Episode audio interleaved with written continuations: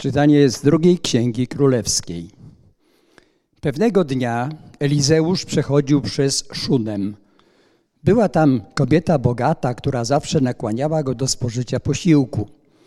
Ilekroć więc przechodził, udawał się tam, by spożyć posiłek. Powiedziała ona do swego męża: oto jestem przekonana, że świętym mężem Bożym jest ten, który ciągle do nas przychodzi. Przygotujmy mały pokój na górze, obmurowany, i stawmy tam dla niego łóżko, stół, krzesło i lampę. Kiedy przyjdzie do nas, to tam się uda. Gdy więc pewnego dnia Elizeusz tam przyszedł, udał się na górę i tam ułożył się do snu. I powiedział do Gehaziego, swojego sługi: co można uczynić dla tej kobiety?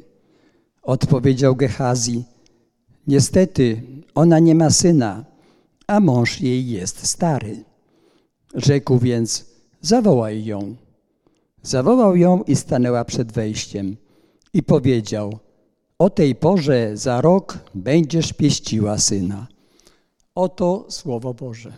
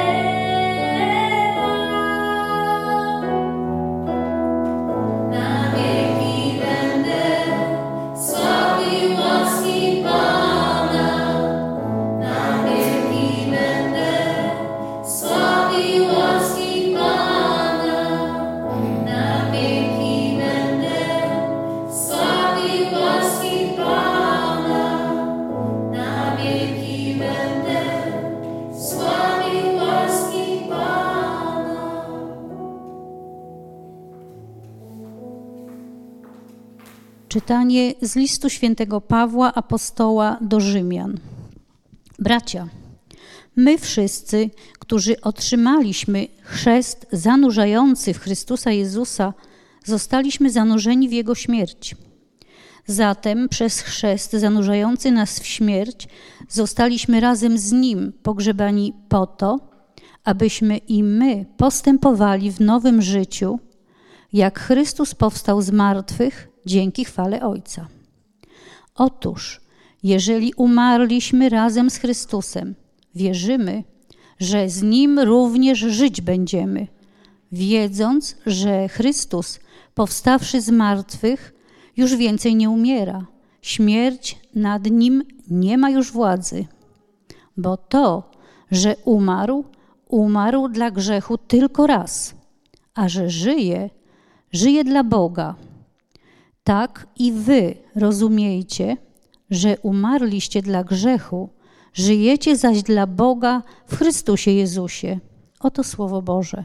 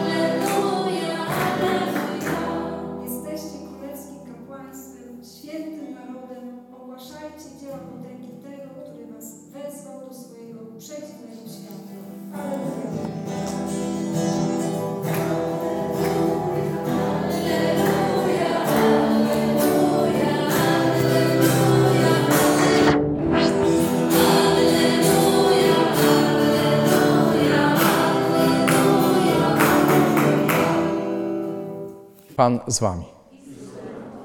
Słowa Ewangelii według świętego Mateusza. Jezus powiedział do swoich apostołów: kto kocha ojca lub matkę bardziej niż mnie, nie jest mnie godzien.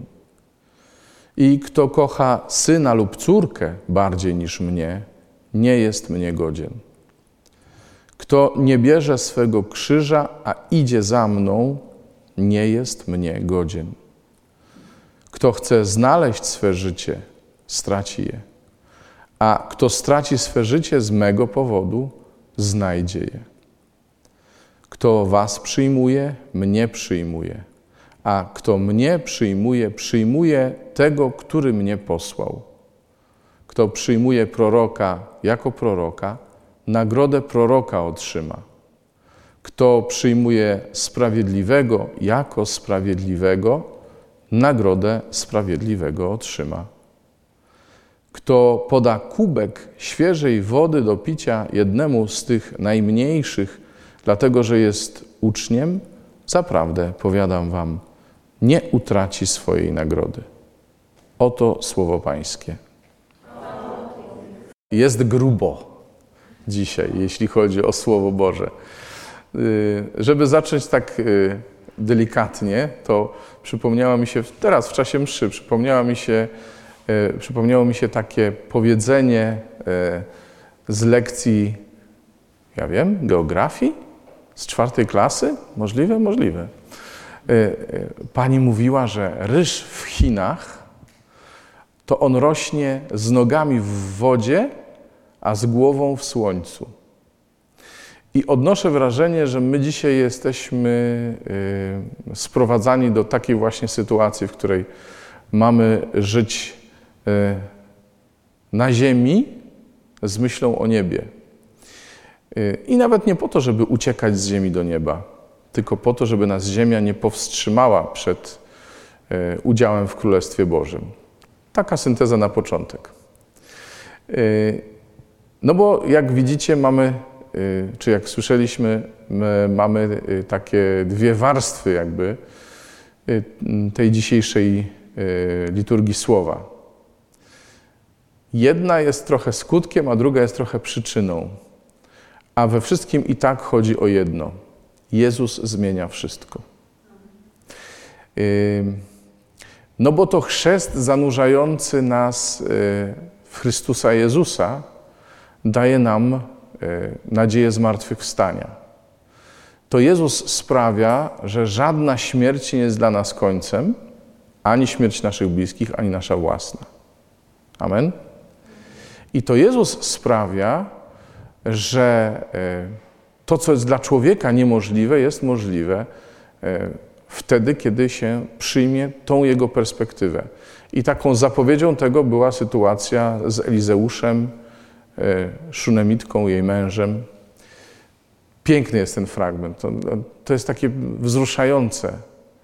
Kobieta, która miała wszystko, sky is the limit, tak? Wszystko mogła, wszystko, wszystko miała, bo była bogata, a jednak miała nad sobą szklany sufit, bo nie mogła mieć dzieci. Nie mogli mieć z mężem dzieci.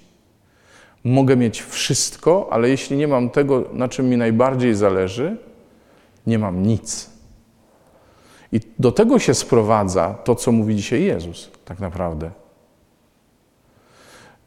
Bo jeśli jest coś ważniejszego w moim życiu niż Jezus, to się okaże, że ja tylko na tym pułapie się zatrzymam.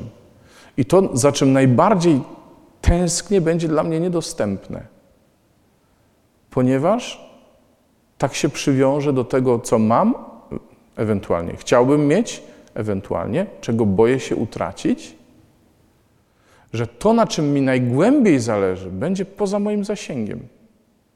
Tylko z tego powodu, że nie będę do tego dążył z obawy, że utracę wszystko inne. Jak wiecie, Alvaro co tydzień ma swoje komentarze biblijne i w tym dzisiejszym on mówi też o tym, że to, o czym dzisiaj Jezus mówi, wcale nie jest przesłaniem w rodzaju musisz wszystkiego się wyrzec, żeby, żeby móc iść za mną. Tylko, że to podążanie za mną ma uformować, ukształtować Twoją relację ze wszystkim, co masz, czego pragniesz i czego się obawiasz. Jeżeli Jezus będzie rzeczywiście tą osobą najważniejszą w moim życiu, to wszystkie inne rzeczy, no to jest no, prawie że banalne, bo to my tak często mówimy, nie? Jak Bóg jest na pierwszym miejscu, to wszystko jest na właściwym miejscu. I to już się stało takim porzekadłem, które nie zawsze nas do czegokolwiek przekonuje. Ale y, mam wrażenie, że tak naprawdę chodzi o to, żebyśmy my pokochali naszą śmierć.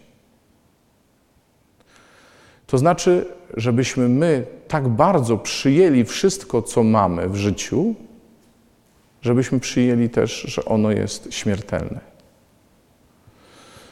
Y, Ja jestem trochę na bieżąco w tych kwestiach, ze względu, jak wiecie, na mojego tatę, który właśnie nie, nie tak dawno odszedł. I parę rzeczy musiałem sobie poukładać w głowie, przemyśleć, obgadać z moją mamą. Zresztą bardzo mi w tym wspólnota pomogła, kiedy moja mama tutaj była ostatnio. No ale te, te czytania dzisiejsze tak mi mówią. Jeśli ty się nie zgodzisz, a właściwie, jeśli ty nie pokochasz tego, że jest śmierć, to nie zapragniesz tak naprawdę życia. Jeśli ty się nie zgodzisz na to, co masz, nigdy nie będziesz miał tego, co Bóg ma dla ciebie. Nie pokochasz tego, bo to cię nie pociągnie. Jeśli się nie zgodzisz, że twoje życie, że życie twoich bliskich, że twoja własność jest tylko czymś przelotnym, to to prawdziwe życie nigdy dla ciebie nie będzie wartością. Tak mi dzisiaj mówi Słowo Boże. I oczywiście chciałbym, żeby to dobrze i, i mocno wybrzmiało. Ja tego nie mówię tobie w sensie, żebym chciał cię tego nauczyć. Ja tylko się dzielę z tobą tym, czego Bóg dzisiaj mnie uczy. Bo my jesteśmy w tej samej sytuacji. Że nie wiem, nasze dobre imię, że nasze relacje z ludźmi są tak ważne, że nam czasami jest głupio zaryzykować. Boże kochany, ale co on sobie pomyśli? Albo co ci inni sobie pomyślą o nas? Albo, yy, nie wiem, yy, właściwie yy, moja wartość w czym jest, nie? Jeżeli ktoś cokolwiek mi powie, to ja już jestem taki malutki, taki, bo bo ktoś zauważył jakąś moją słabość, albo nawet mu się tylko wydaje, że to jest moja słabość, a ja już jestem taki malutki. To są wszystko przejawy, słuchajcie, śmierci. To są wszystko przejawy pozbawiania, czy tak mądrze mówiąc, deprywacji, pozbawiania mnie czegokolwiek. Ja się muszę zdecydować, czy ja się zgadzam na to, żeby, żeby świat mnie czegoś pozbawił, żeby, żeby utracić cokolwiek. Ja się nie muszę tego wyrzekać, tylko mam być od tego wolny. Mam być po prostu wolny od tego, że ja muszę. Wiśtawio, łatwo powiedzieć. Naprawdę. Naprawdę nie jest to dla mnie takie proste, żebym ja był wolny od tego, że ja coś muszę. Bo ja bardzo często mam poczucie, że ja muszę. Że jak czegoś nie powiem albo czegoś nie zrobię, to się świat zawali. Mówię o sobie.